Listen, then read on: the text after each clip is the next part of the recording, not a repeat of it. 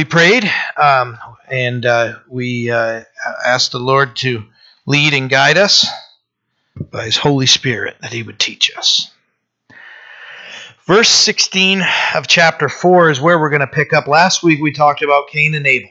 And uh, there, uh, very, uh, we did a pretty in depth study on that. And uh, there, there were discussions uh, even after um, you know, I was talking with Alan after, and we were talking about you know was it the type of offering? You know, a grain a grain offering, an offering from from the ground was also acceptable to the Lord. So we were just talking, you know, about that, and there's a lot to dive in, and and uh, don't ever limit our, uh, your study to what we just do in here. Read ahead for next week and read back, and you know you're only going to grow from it. So uh, we had some some good conversation after it, and uh, this week uh, we're picking up with the effect of what Cain did and how that affected him and affected his family. So, uh, Genesis chapter 4, verse 16 says, Then Cain went out from the presence of the Lord and dwelt in the land of Nod on the east of Eden. On the east, yeah, on the east of Eden.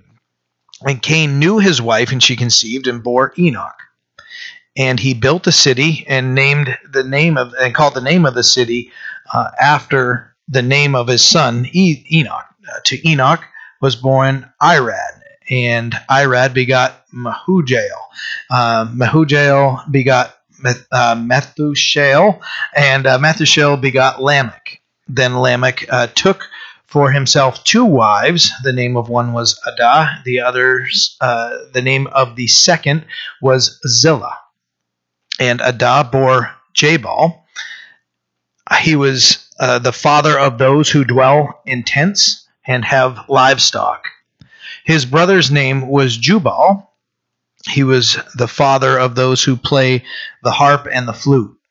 And as for Zillah, she also bore Tubal Cain, and uh, an instructor of every craftsman of bronze and iron. And the sister of Tubal Cain was Naamah. So we just read uh, those uh, verses 16 through 22. So we'll go we'll go look uh, in depth at all of them uh, as we go back to verse 16. So verse 16 says, "Then Cain went out from the presence of the Lord." That is the absolute scariest place to be, is to be separated, to not be in the presence of the Lord. Um, when when we think of earth, you know, uh, you, you, think of um, you know psalm uh, when it's when it's talking about i think psalm 23 you know uh, yea though i walk through the valley of the shadow of darkness uh, you, are with me and uh, your rod and your staff they comfort me you know that you could walk through the valley of the shadow of death um, and know that you know i'm not, I'm not going to be scared the lord is with me. To be outside the presence of the lord is the, the worst spiritual place we can be and oftentimes the worst physical place we can be uh, that's a that's a dangerous place to be. For us to ever be outside the presence of the Lord is a bad thing. So this is this is a very heavy statement. So uh, Cain uh, went out from the presence of the Lord and dwelt in the land of Nod. Uh, Nod, the the literal meaning uh, meaning of Nod is wandering. So when the Lord out, uh, cast Cain out from his presence, he went to the land of the wandering. there's a lot of spiritual application there you know, to go from the presence of the Lord to wandering instead of being established and walking on God's path. He's now wandering. So, being outside the presence uh, of the Lord to wandering, uh, that's that's a powerful effect that sin has on our life. There's that separation when when we've chosen sin over over walking with the Lord, when we've chosen disobeying God rather to obey Him. If you want to look at it that way. So we can't have a life of habitual sin and a life of uh, you know a blessed and right relationship with God at the same time. Because at one point, you know, if it's a half and half thing, God never said, you know, uh, love the Lord your God with half your heart, with half your soul, with half your mind, and half your strength. Right? It's all all. You know, uh, God God is a jealous God. I, I we had some friends of ours that broke our hearts. We were very close with them uh, when we were overseas, and for them to come back and they experienced some uh, some hard times when they got back here and kind of kind of turned away from the Lord and just realized this thing again. Um, I keep forgetting it. And uh, at one point, uh, the wife uh, reached out to my wife and said, You know, I was watching on Oprah, and uh, Oprah said that um, that uh, you know she doesn't want to follow the God of the Bible because it says that God is jealous, and she doesn't uh, jealous for our love. That that's what He's jealous for. You know, just just like a husband or a wife would be jealous for the love of the spouse. You know, or me, I, I if my if my daughters you know claimed another as their father when I'm loving them and caring for them, and there's you know that's that's heartbreaking. That's the jealousy of the Lord. He wants our heart. He wants our worship. You know, He's the only one worthy of it. So, uh, you know, when we when we look at a situation like this, and uh, we we want the blessed uh, the bless uh, the blessings from the Lord, uh, we just need to follow Him. You know, that doesn't mean just like we were singing, "Blessed be the name of the Lord," and when we're singing that song, doesn't mean that everything's always going to be rosy. and We're going to be so excited. Can't wait to go to church this morning. I hope that's our thing, but sometimes it's like I've got to drag my butt to church, and I need to sit down and I need to learn and I need to lift my hands even though I don't want to. Remember David talking about, you know, praise the Lord, oh my soul. That was a command. He was telling his soul to praise God. Sometimes we don't want to. You know, we can't be led by our emotions. Can't let our emotions figure it out and and and be what drive us. No, it's following the Lord. You know, the to the when we when our focus turns from the Lord and uh, we just start you know, maybe drifting. I remember Will sharing with us, I don't know, 15 years ago, and he said to drift from the Lord, it doesn't take much. All you have to do is untie from the dock. You know, just untie, and the tide's going to take you out. And then you're away from the dock and you know now you're in trouble. It doesn't take much just untying. You know just cling to the lord and, and forsake the sin. I, I don't want to be in a spot where i'm outside the presence of the lord and i'm wandering. Those are those are bad places so we're called to, to uh, resist and, and confess and, and forsake sin and not choose it over our relationship with the lord the uh, the wrong choice when we make the choice to follow our own will and our own desires over the Word of God uh, will always put us in a, in a spot of uh, that that's not good for us. We're going to be we may find ourselves completely wandering uh, spiritually. You know, someone who is is in a, a backslidden state of of you know what I was once here and I was walking with the Lord and we're supposed to be constantly progressing closer to the Lord. And when we're stagnant or we're falling back we're in a back, backslidden state. And uh, that's not where we want to be. So uh, we find ourselves outside the presence of the Lord. We, we now the presence of the Lord is a good thing. Uh, that's that's where we want to be. So we see that Cain the effect of his sin was that he was cast out from the presence of the Lord uh, and he went into the land of wandering. Remember Jonah. Jonah tried to run from, if you go to Jonah, read in chapter 1, verse 3, it says that, that Jonah was trying to run from the presence of God. You know, that, that's just funny in and of itself. To me, what I get a mindset of is, um, you know, watching a 18 month old baby trying to outrun mom or dad. You know, just you know, just those little steps, and it's it's funny. You know that it's all for naught. They're not going to get away. But but it, that that Jonah was trying to to you know get away from the Lord. He uh, he didn't want to fulfill the ministry that that God had for him. He didn't want uh, to see the Assyrians saved. He didn't want to go to Nineveh and, and preach because remember at the end of the book he said basically calling God out, saying, "I knew you were gracious. I knew they would turn, and I didn't want that for him. I, he wanted." Them to be destroyed. And the lord deals with jonah's heart. Jonah had such such hatred filled in his heart and and, and no grace and mercy in his heart that the lord's saying how do you know how many people are there who don't know their left hand from their right? And you want them destroyed you know so that that heart that we would choose sin over god and and find ourselves outside the presence of the lord or trying to run from the will of god where we're trying to run from god's presence either way is foolishness and it, it i mean look what happened to Jonah. None of us want to be swallowed by a great fish and spit out on the on the you know the beach there, and everybody looks at us like, "Whoa, that dude just came out of a fish."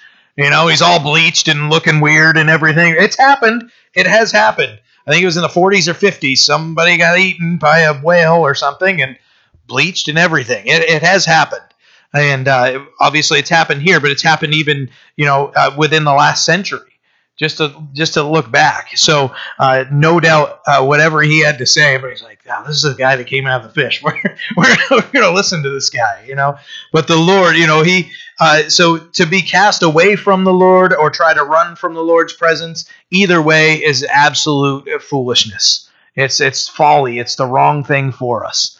You know, when we know the Lord's calling us in this direction, just go you know, because whatever sin is lying to us over here that no, this is really what's going to be fulfilling to you and everything. Nope, whatever the Lord, and that over there might be a hard road to follow, but God's not going to forsake us. Just take the road He calls us to. I can tell you, you know, when it comes to uh, the gravity of ministry, you know, there are times where you, you you may look and go, "Is this really what I'm supposed to be doing?" Am I, re- you know, and I've, I've seen people try to get out of ministry because, uh, wait a minute, th- this might be hard and everything. And, and no, that's, it's clearly where the Lord is calling you. Uh, you know, just, you have to have the resolve and say, no, the Lord called me. I have it right here, uh, written down in a, in a, uh, a journal that I take, or I remember the Lord spoke to me and, and uh, through these uh, verses or this passage or whatever it is, just to seek the Lord and follow Him, no matter what He's calling us to do. And He's to bless us. That song, I, I didn't put the, I didn't like grab these songs and put them together and go, oh, hey, this is going to go cool with it. If you say go, we will go. If you call us to the fire, we'll not withdraw. You will not withdraw your hand. We'll gaze into the flames and look for you. Remember the book of Daniel, right? So there's all those things there. We don't we don't know what the outcome is going to be, but God calls us to, to follow him in faith when we can't see.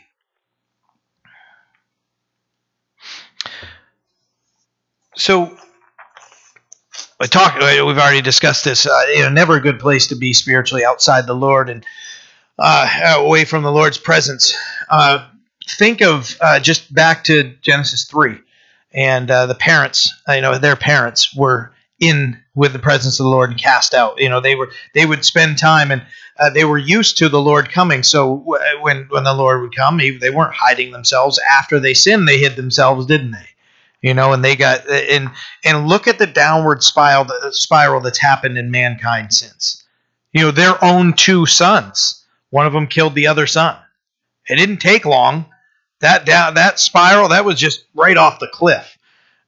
And just one of them ends up killing the other you know? Uh, it's just a downward spiral. Same's true for our own lives. You know we we have a sinful nature. Uh, we inherited that when we were born, every one of us born a sinner, need to be saved. And uh, it's it's same's true for our life. If we want to, you know, go down that road, we can go down the hard road. And uh, just please take uh, take my word for it. Anybody who's been redeemed, you know, uh, for us, we're here on a Wednesday night. You know, hopefully we've all made that choice and we're not going back. But we can have these these words to share with somebody else. Hey, you know, I, I loved one, brother, sister, whoever it is uh, somebody at work, whatever, that we would share it. You know, friends at school, people that we know, whatever it is, being able to share. No, that's really not the way you want to go. It's not where you want to go.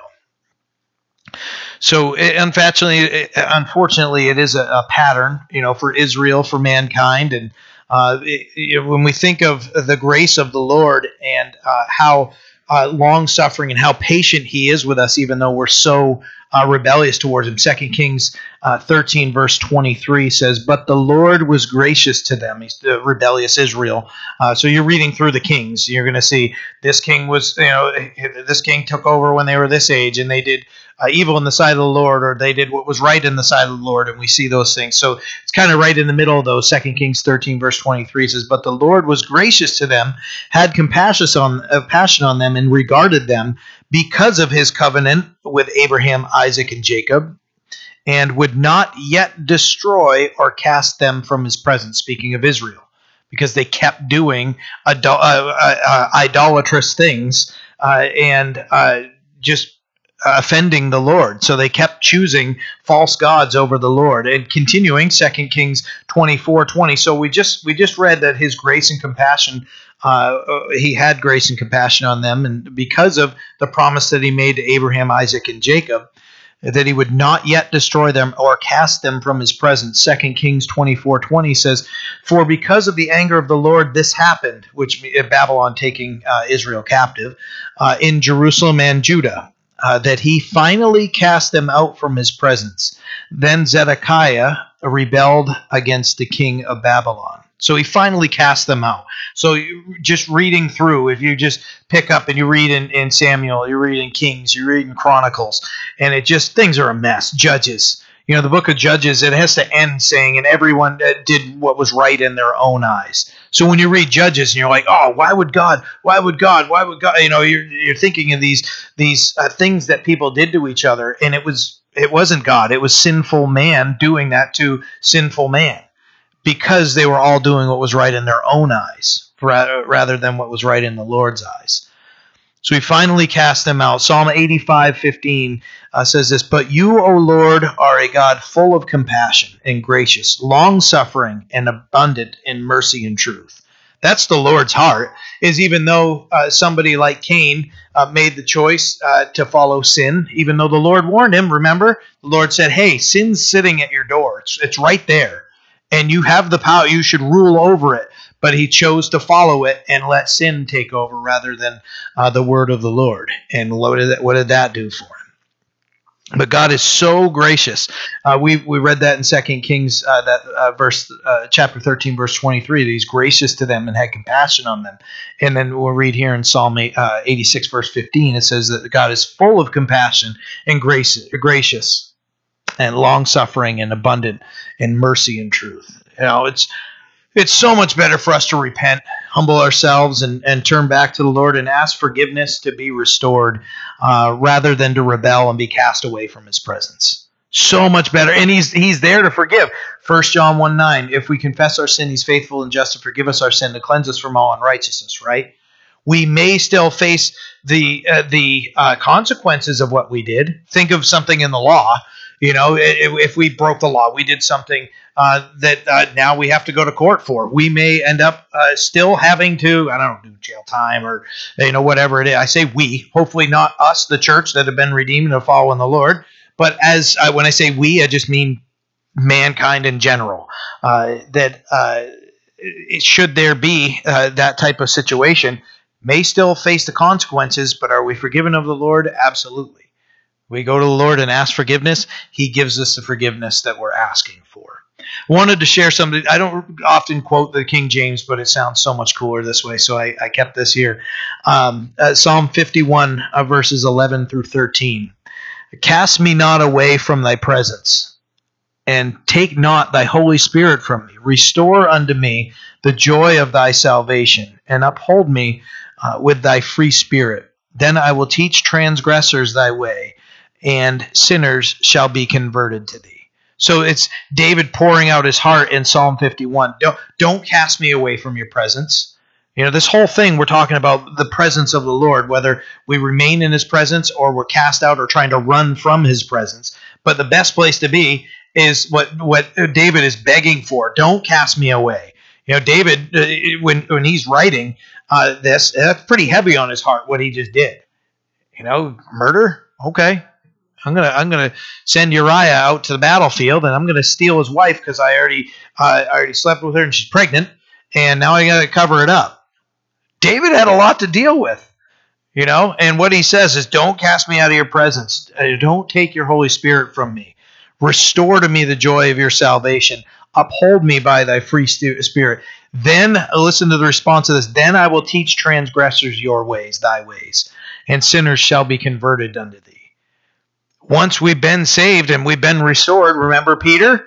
Peter uh, denying the Lord three times, the Lord restored him three times, and then look what the Lord did through through Peter in his life. When you read the the epistles that he wrote, when you read the book of Acts, and you see how powerfully God uh, not only restored him but used him so powerfully. People were were, were uh, they they just like desperate to get in front of Peter because they knew that God was working through him and they could be healed.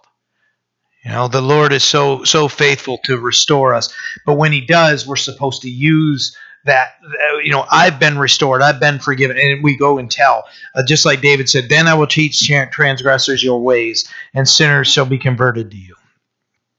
So we've covered one verse. Verse 17 uh, and cain knew his wife and she conceived and bore bore enoch. So uh, the question uh, that's popular is where did where did cain's wife come from You know, that somebody may come up and say, "Well, where did Cain's wife come from?" Because all the only thing that we can see in the scripture is that they had uh, Cain and Abel. So it wasn't just Cain and Abel and nobody else. Uh, the, Adam and Eve had several children. Um, some scholars uh, say that uh, that they may have had 33 sons and 27 daughters. Uh, so there, there are a lot. There are a lot of children. You know, he he ended up being 930 or 950 years old. Um, Adam, sorry, there's a lot of 900s, and we're going to talk about uh, ages here in, in just a little bit. Um, so the question is, where did where did Cain's wife come from? Uh, in short, it was either his sister, his niece, or his great niece. And uh, we don't uh, we don't when you let's go back and put the ages together. You know, we don't know how old everybody was or the time that had elapsed, but uh, uh, some say is about 130 years from when Adam was created to uh, when Cain killed Abel. So 130 years is a long time to have kids just because their names aren't listed in here doesn't mean that they they didn't exist. Uh, there oftentimes that we know that Jesus had brothers and sisters. We don't know their names. We know James, you know, but uh, I mean, it's like we don't know how many. We don't know all those things. It's because the ones that are in here pertain to uh, biblical history that we need to know. So uh, as as we're going through there, so in short, that it's it's either his sister, his niece, or his great niece. Um, but we, like I said, we know that they had more children, and when we get into the next chapter, we'll see that. Um, so the other names aren't included. Like I said, it doesn't it doesn't mean they don't exist. So it's important for us to remember that. So um, until a certain point, uh, there was really no way to avoid a relationship with someone you're not related to. You know, there had to be enough people on the earth, um, immediate family. In Leviticus chapter 18, God forbids a sexual relationship with immediate family. So that was that was to uh, be discontinued at, at, a point. So uh, I'm going to share so, uh, just a, a, quick paragraph that I, I, found in study. It says human genetic code has become increasingly polluted over the centuries as genetic defects are multiplied, amplified, and passed down from generation to generation. Adam and Eve did not have genetic defects. And that enabled them, for the first few generations of their descendants, to have far greater quality of health than we do now.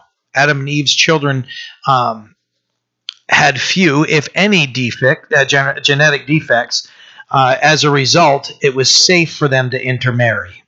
So uh, Henry Morris, uh, he was, he's been called the father of modern uh, creation science by many, established that there uh, might have been millions of people on the earth by this time, just as the, the time spreads out.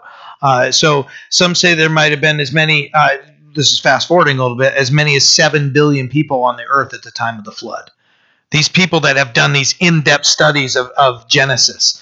Uh, they're writing books, whole books and volumes of books on the book of Genesis and adding these numbers up. Okay, this this person lived 900 years, and, and they're spreading out. And as they're spreading out, uh, when I saw that 7 billion people, that's quite an amount. I don't know we know that there were a lot of people. Uh, that's by the time of the flood. So, you know, when, when we're considering that this isn't like, oh, hey, in one chapter there's automatically 7 billion people. But over time, they just kept, they just be fruitful and multiply, and they did. So, where we find ourselves in the study. Now, verse 17, it says Enoch. Uh, this probably isn't the Enoch that, that you're thinking that comes to mind. He comes later in Genesis chapter 5. Um, so, it's just a, a, heads up on that. So uh, there are at least four other Enochs in the scripture. So uh, when you see Enoch, uh, now uh, as we get into the later verses that we read, uh, verses 20, 21, and 22, we see the, the three brothers, Jabal, Jubal, and Tubal. Uh, they can you imagine when somebody called the house and you know my brother's name is Sean, right? so imagine if they had a phone in the house and and you know somebody answers the phone and and my name is John and we hear yeah, like I've shared with you, though, um, my family often called me John Paul. That's my middle name. So uh, if they didn't say John Paul and they just said, and I'd hear on, we didn't know if it was Sean or John, and we'd go get the phone. We were talking earlier about the 80s and stuff, you know, the big long cord that, you know, un- unraveled. And when the phone rang, you had to like freak out and get to it because if you missed it, you don't know who called. You know, it just, it was a whole different world, wasn't it? Right. So so when uh, somebody called or whatever, you know, so so uh, Jabal, Jubal, and Tubal came. Uh, so Jabal, uh, the father of those who dwell in tents and have livestock, so uh, agriculture. Jubal, the father of musicians, uh, the father of those who uh, played the harp and the, the flute. Tubal Cain was an instructor of craftsmen, bronze and iron. So it's just neat to see that the industry was starting all the way back in the beginning of Genesis with with serious, you know, bronze and iron, and and uh, they're putting things together and they're doing whatever they need to do. But flutes and harps, uh, they they were making those intelligent beings. You know, when you look back and they, they try to describe human history to us and say that we came from caves and, and all this stuff, it's foolish. These guys are making harps and flutes that get in tune. You know, I grab that guitar and I've got a string on there. Harps have strings on them, and they're all each string is tuned differently, right? And uh, same thing with a piano. Each key has a different uh, is a different note to it. You know that uh, this is all the way back Tubal Cain and and his brothers, not Tubal Cain. Uh, uh, well, it, he, he and Jubal probably had a, a pretty good relationship. He's like, hey, this guy can, you know, he does all the metallurgy. He's going to be my buddy right? Uh, anybody who knows that they can barter for things, I'm sure these guys uh, made some deals sometimes so he could, you know, have, make a, you know, a new flute for Christmas or something. I don't know, but uh, these guys, uh, they had many gifts, and uh, as we're seeing here. Uh, their comp- their gifts complemented one another. There's no there's no doubt that they were helping each other out with stuff. You know, as as brothers, you know, they're doing these things. And hey, you know what? I got to go. I got to go to Tubal's house and you know get his hammer or whatever. And you know they're they're helping each other with stuff. And that's that's an important thing uh, that that our gifts uh, will complement one another. So uh, one thing as i'm reading this one thing that jumped out to me is that god's grace uh, on these fallen individuals um, uh, and he still used them. You know they, they're they're they're sinners. And just like us we're sinners but god still gives us gifts he still gives us gifts of you know carpentry or uh, you know he'll he'll whatever it is hospitality right? You know all these gifts that he gives us because of his grace and mercy. And he uses us. He's so great. It's awesome. Genesis chapter 4 verse 23 then lamech said to his wives Adah and zillah hear my voice wives of lamech. Guys i'm probably not going to walk to my wife and say hear my voice oh jennifer wife of John. You know, she's probably going to look at me and go, "Okay, what, where did you fall down and bump your head outside?" You know, she's an awesome wife and and uh, is the the perfect one to be at my side for uh, this this every day of my life. But if I probably if I if I talk to her like I'm, you know, her king or something, probably.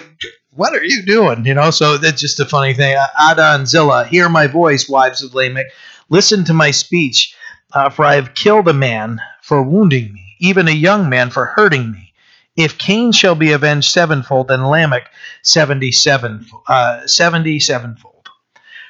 Another murder, another another uh, killing. You know, it might have been self-defense, whatever. What he says it's self-defense, but here we go. It didn't. It just doesn't take long for mankind just to be completely out of control, right?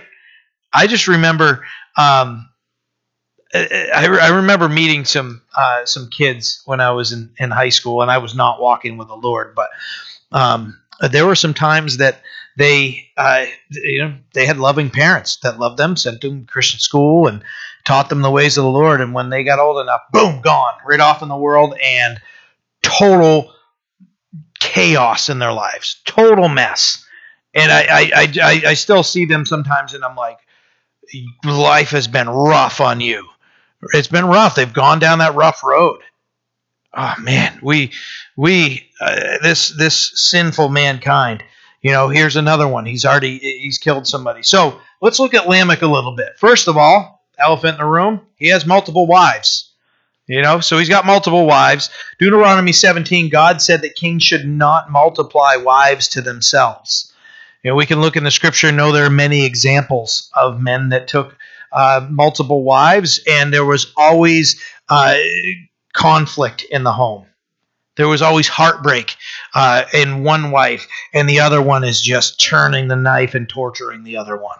Right? How many times do we see those things happening? There's that fighting, or fighting amongst the children. Remember Abraham? Uh, you know, where he's he's got uh, you know his um, the the son that was born uh, Ishmael that was that was born uh, with the maid servant of his of uh, his wife's name's escaping me right now. Um, somebody just said it. Sarah, thank you. Yeah. Um, Sarah, and uh, you know he heeds the voice of his wife, right? Uh, and they have Ishmael, and then when Isaac is born, then you know Ishmael's making fun of Isaac, and then, then he's got to cast out uh, the the handmaiden and uh, and Ishmael, and look at the world now, right? Edom, and it grew into that that whole Arab world, and they hate they still hate each other to this day. Just total chaos, total chaos because of man's stupid decisions. First Timothy three and uh, Tim and Titus one six says uh, mentions a leader within the church should be the husband of one wife. Genesis chapter 2, verse 24, we just read it a few weeks ago. Therefore, a man shall leave his father and his mother and be joined to his wife, and they shall become one flesh. Singular. They, wife, husband. Otherwise, it's a mess. So, I just wanted to speak to that. Didn't want to just read it and go, hey, you know, uh, that's uh, the the, the uh, polygamy is a messed up thing. So Lamech killed a young man for wounding him. Uh, we don't know anything about it, why it happened, but this uh, uh, this guy obviously didn't didn't learn from his family history, and and um, you know ends up killing the guy. And we but we don't know what it was. But here we are. You know, it's another another death, and makes me think of you know an eye for an eye uh, being established later on. But that was that was to limit. I, I just in a conversation uh, with a family member this week, and they're like, "An eye for an eye."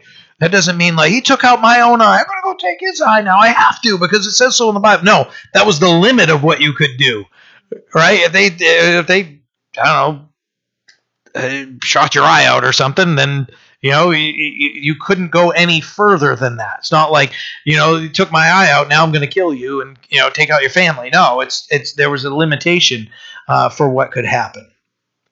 The mess continues, is what we're seeing here. So verse 25 represents a shift, and uh, as we get into it, and now focusing on the lineage of Seth and Noah. So, verse 25 of uh, Genesis 4 says, And Adam knew his wife again, and she bore a son, and named him Seth.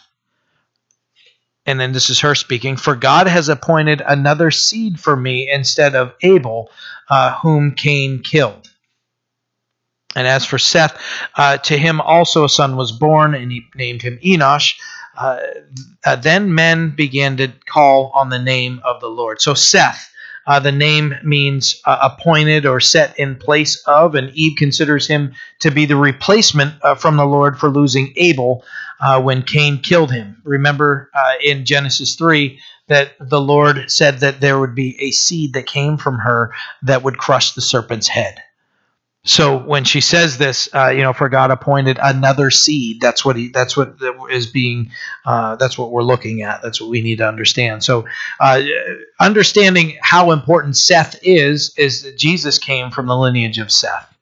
So when you look all the way through and all the way back, uh, you'll see that Jesus came from that line. So it's it's pretty pretty interesting to see how the Lord uh, worked that all out. So out of an extreme uh, tragedy and, and, heartbreak, God still shows His plan to rebuild uh, in the middle of, of, brokenness. It's just such a blessing to look at. So.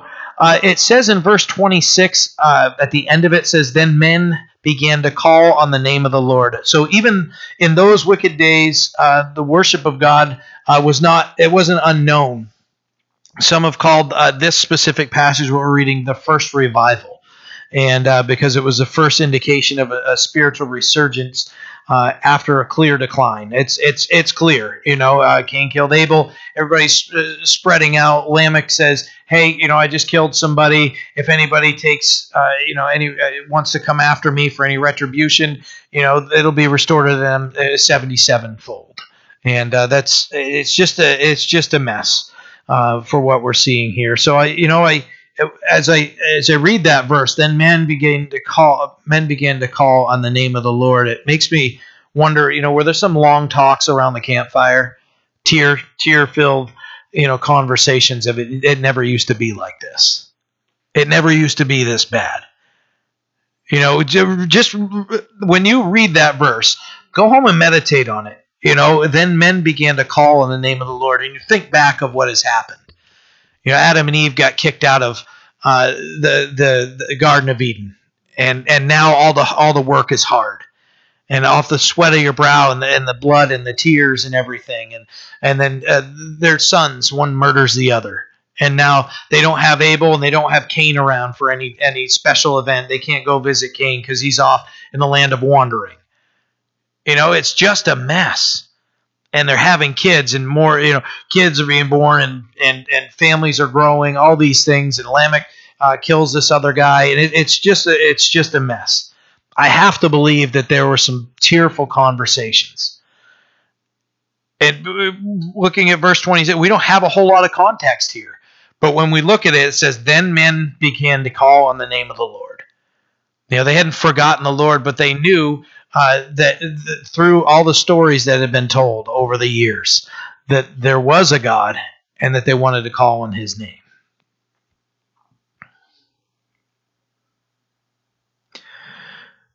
Genesis 5.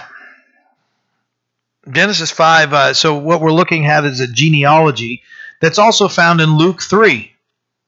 So a genealogy uh, to Noah is what we're going through. So we're going to go all the way from Adam to Noah and when you get to Luke chapter three, you can read it all tonight, right?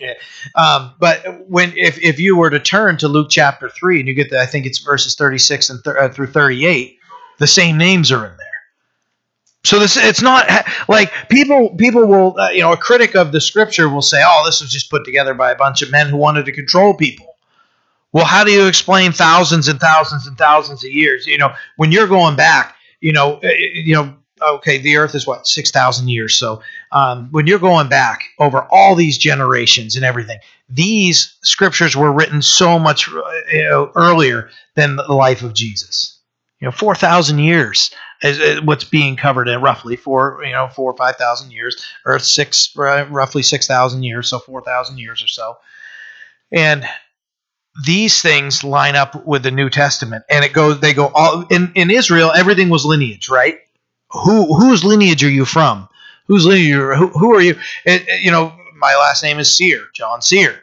You know, so everybody who's from Bucksport, no, okay, are you from? You know, you'll see the bus line, Cyr bus line rolling around. I'm not related to any, even though we're both John Cyr.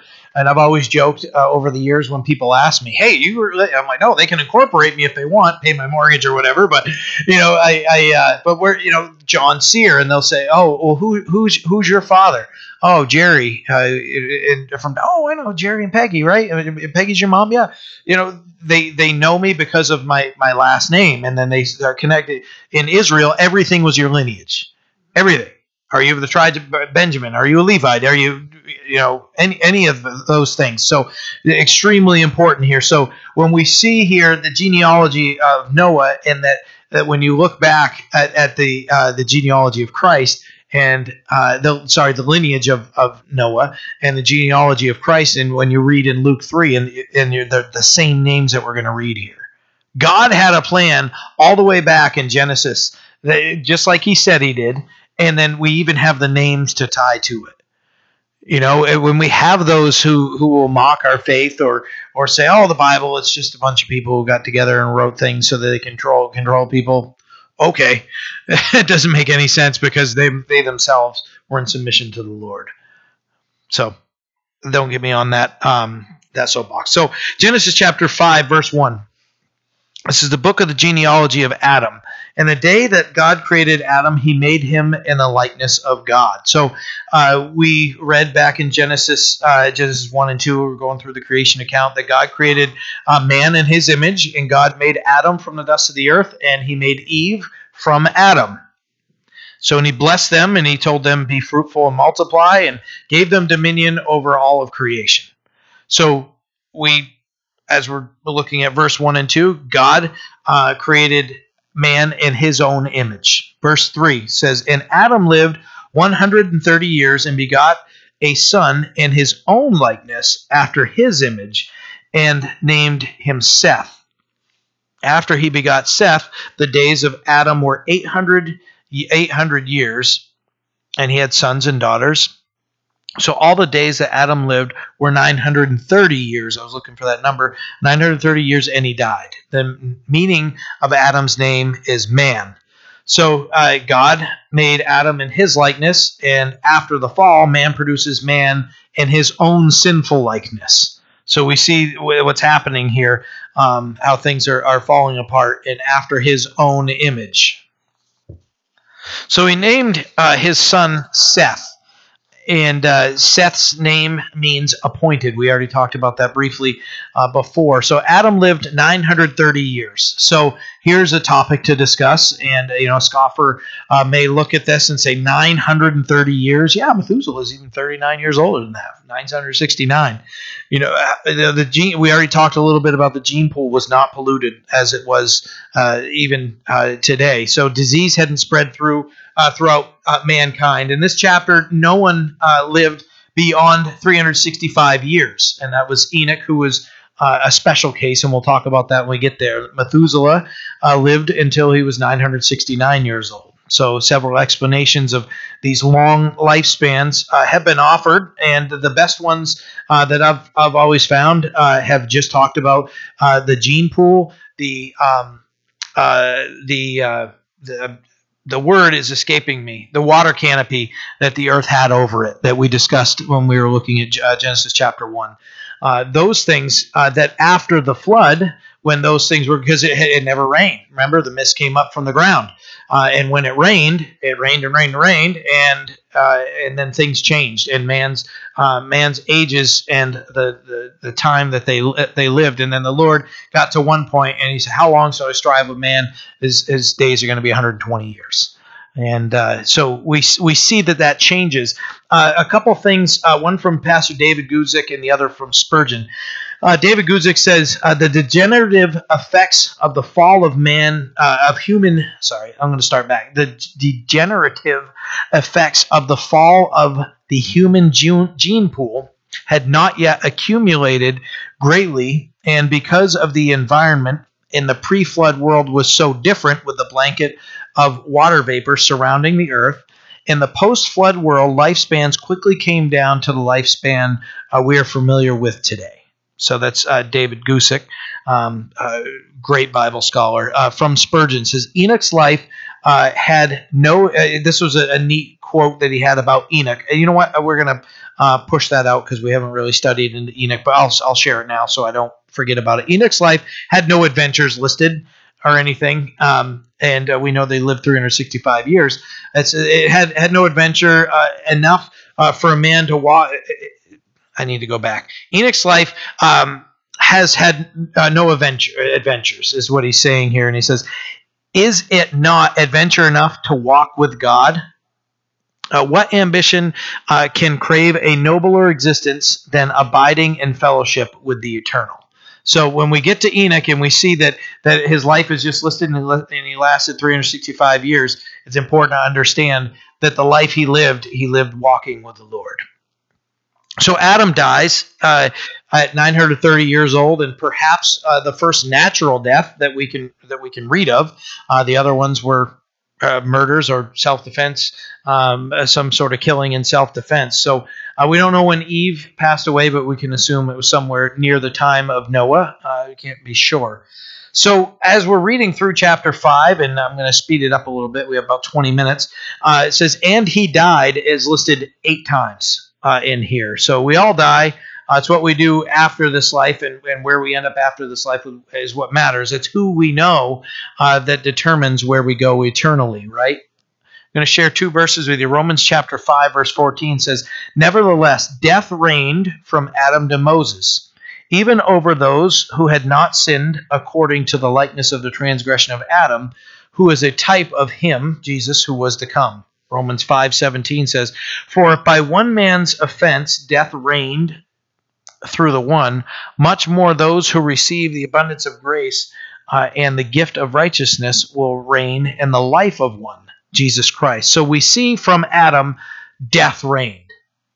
Death reigned. So as we're reading through here, this person was born, they lived this long and died. And that, that death, physical death, came because as a result of Adam and Eve's sin in the Garden of Eden death reigned. But it's great to look at the, the at, at, Romans and understand that where death did at one point reigned, uh, and then life comes. So death came through one, and life comes through one. Adam and Jesus Christ. Genesis chapter 5, verses, uh, verse 6. Did we get that far? We didn't. Um, did I read 3 through 5? I did. Yeah, verse 6. Seth, Seth lived 105 years and begot Enosh. Uh, after he begot Enosh, Seth lived 807 years and had sons and daughters. So all the days of Seth were 912 years, and he died. So Seth, the name uh, pointed, uh, the one uh, the Messiah would come through, uh, lived 912 years. Genesis chapter 5, verse 9 says, Enosh lived 90 years and begot Cainan. After he begot Cainan, Enosh lived 815 years and had sons and daughters. So all the days of Enosh were 905 years, and he died. The name of of Enosh uh, meant mortal. So he lived 905 years. I'm giving you the names because I want to present something to you at the end of it uh, that uh, Pastor Joe Focht shared that was powerful. So we're going to tie all these names together here soon. Uh, Genesis chapter 5, uh, verse uh, 12, it says, Cainan lived 70 years and begot Mahalalel. Uh, after Mahalalel, sorry, Mahalalel. After he begot Mahalalel, Cainan lived 840 years and his son and had sons and daughters. So all the days of Cainan were 910 years and he died. Canaan's uh, name meant sorrow or take a position. So we'll for for this specific one, we'll look at sorrow. Uh, there are different arguments uh, for people as they were um, uh, doing translations of, of names. Genesis 5, 7, uh, 5, verse 15 and 17 says, Mahalalel lived 65 years and begot Jared. After he begot Jared, Mahalalel uh, lived 830 years and had sons and daughters. So all the days of Mahalalel were 895 years and he died. So the name, the meaning of his name was uh, blessed God or pra- praise, praise God. Genesis, uh, okay, verses 18 and uh, through 20 says, Jared lived 162 years and begot Enoch. And after he begot Enoch, Jared lived 800 years and had sons and daughters. So all the days of Jared were 962 years, and he died. So Jared's name, uh, the meaning of his name was come down. Verses 24, uh, 21 through 24 Enoch lived 65 years and begot Methuselah after he begot Methuselah, Enoch walked with the Lord 300 years and had sons and daughters. So all the days of Enoch were 365 years, and Enoch walked Enoch walked with God, and he was not, for God took him. So we saw that all the other ones are listed. They lived this long and they died. Different for Enoch. 365 years. The difference with him is that he had a, a profound relationship with the Lord. Enoch walked with the Lord and he was not. He walked with the Lord. His meaning, the name, uh, his name means uh, teaching or, or dedicated, but uh, teaching.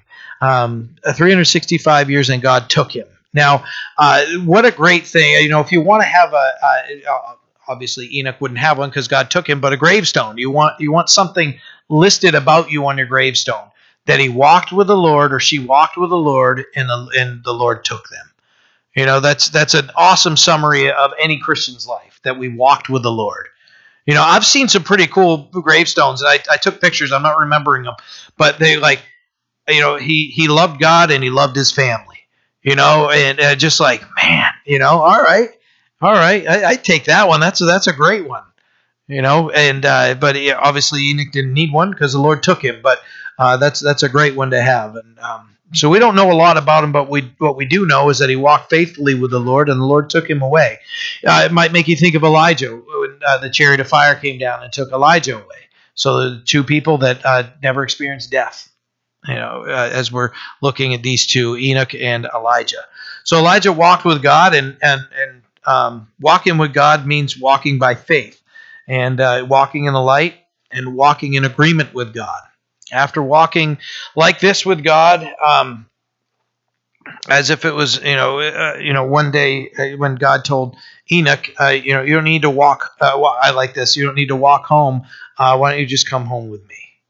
You know, that's just when I read a pastor wrote that that you know maybe maybe it was you know God said you don't have to go home. Just just come with me. And the Lord took him. I don't know. That's speculation, but Hebrews 11:5 says, uh, "By faith Enoch was uh, taken away so that he did not see death." And was not found because God had taken him. For before he was taken, he had this testimony that he pleased God. So Enoch was different because he his focus was pleasing God and loving the Lord and walking with the Lord. Jude chapter 1 verse 14 says that Enoch was a prophet.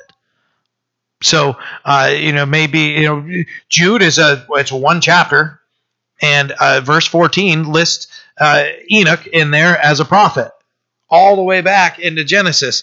So uh, this is going to come into play because he named his son Methuselah.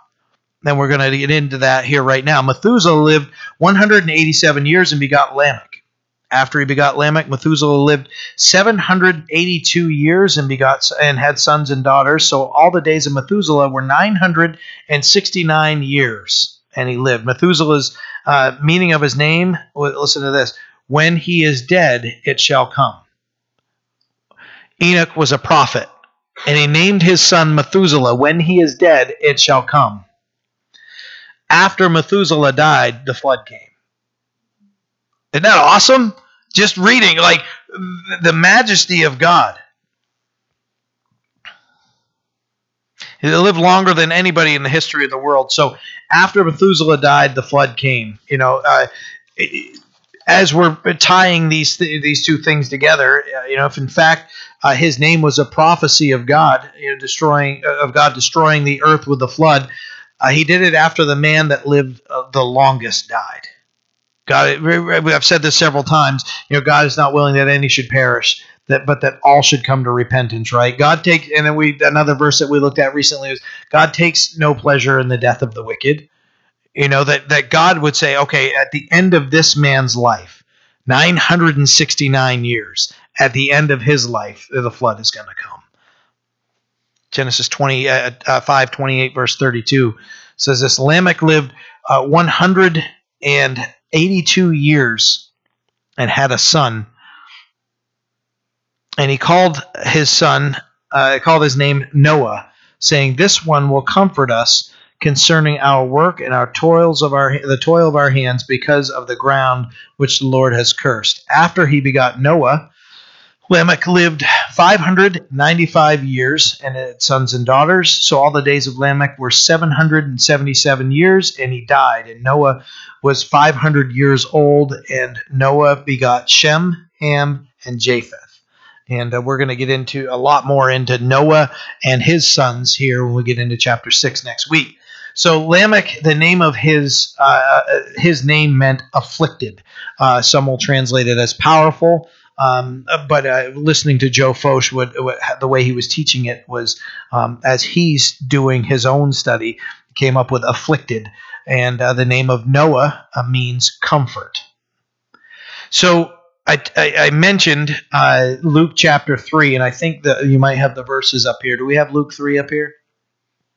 Uh, yes.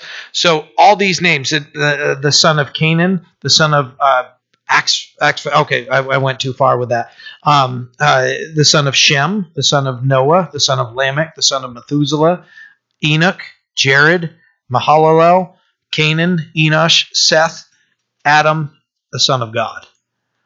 They're all there in, in, in Luke chapter 3, all the way from Genesis. So when we're going through and we just read uh, the the genealogy that comes uh, of Adam, that comes from uh, verse 1 all the way to Noah, it's because we need to know those names. And they were written there. And for thousands of years, people didn't understand why. And then when Jesus is born, he's tied right to that same genealogy. It's, it's it, God is amazing. I, I mentioned it on uh, Sunday, I think it was Sunday night, the, the pastor that said that the, the church needs to unhitch from the Old Testament how? How? It's incomplete. It'd be like a person trying to walk around and operate without lungs or heart or blood.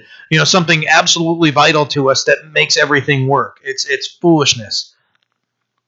Nothing would operate as it should, and it doesn't make any sense. So, from the beginning, uh, all throughout the middle and the end of this book, the the whole scripture they all point to Jesus. The begin here we are reading lineage, uh, the genealogy that came from Adam, and it's that same genealogy that's listed in Luke chapter 3 when you look there near the end of that genealogy. It's not a coincidence. God's the mather, ma- mather, master author. Yeah, my so tongue tied tonight. I don't even. I, maybe I'm just tired. I don't know. Um, so anybody wants to be inspired as an author, read the Bible and and just look at the author of what he wrote. When you're trying to tie things together and, and make a cool story, there's never a cooler story than what's here. Let's talk about the names, and this is uh, this is really the end of uh, of our discussions uh, tonight. So the names, when they come together, when you put all these names together, uh, Joe Focht was citing another pastor that that did this study, and it was amazing. So Adam, Seth, Enosh, Canaan, Mahalalel, Jared, Enoch, Methuselah, Lamech, Noah, Adam, man, Seth, appointed, Enosh, mortal, Canaan, sorrow, Mahalalel, to bless God, uh, Jared, come down, Enoch, teaching, Methuselah, his death shall bring, or when uh, he is dead, it shall come, but his death shall bring, Lamech, afflicted, Noah, comfort. When you put all those together, this pastor presented this. All these names, the meanings of them man appointed to mortal sorrow, but the blessed God will come down, teaching that his death shall bring the afflicted comfort. When you put all those names together, just uh, I, I like it and I wanted to share it. You know, do your own study. You know, I, I trust somebody like Joe Focht. Uh, he's, he's been teaching the Bible for I don't know how many years. But when he's doing his own study and he comes up with that, I'm going to read it again. Man appointed to mortal sorrow, but the blessed God will come down, teaching that his death shall bring the afflicted comfort. Just really cool. All the way, just reading just these names, the meanings of the names.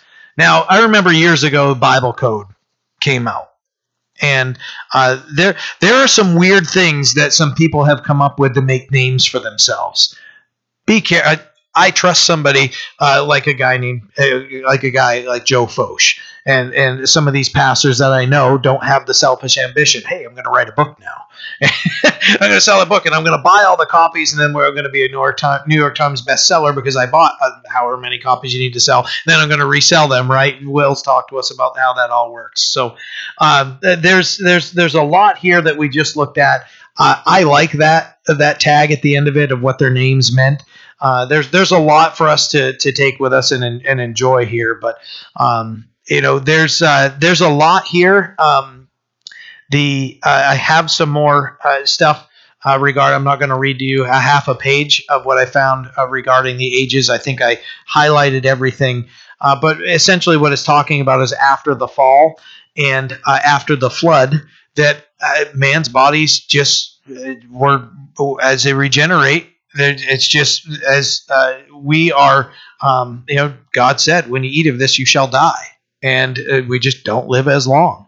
And then we no longer have uh, the block from the UV rays, and that, that man's years are, are longer. And, and you think of all the stuff that, that we deal with, um, you know, viruses, bacteria, um, uh, could be damage, injuries, hard work, the sun, chemicals, you know, all those things that we deal with now that, you know, in the garden, they weren't dealing with all those things. And then after they left the garden, everything just started going down from there. And after the flood, nosedive. And, uh, and that's where uh, things have ended up. And here we are today. So, and what do we live now? it's like, you're, you're doing all right if you hit 80, right? yeah. Yeah. So uh, that's our study for tonight. Next week, we'll pick up in Genesis chapter 6. Let's pray. Father, thank you for your word. Thank you that uh, you are so faithful, Lord. We see your faithfulness. Um, uh, just uh, that you you would hold off on uh, any type of you know punishment and um, so so long suffering, Lord. And Father, that we see the difference of walking with you and being taken into your presence versus turning against you and being uh, outside of your presence in a place of wandering. We don't want to be there, Lord. Oh, help us to just fasten ourselves to you. God, that you would hold us in your grip. We know that nobody can snatch us out of your hand. Help us, Lord, to be obedient and to follow you. Lord, we see a, a sad story here. Uh, just uh, more death, more killing. Lord, save us. Lord, save the church. Lord, help us to repent as a church. Save our nation. And, and Lord, we do pray for a great revival, a great awakening. God, that you would minister. We need you, Lord. In Jesus' name we pray. Amen.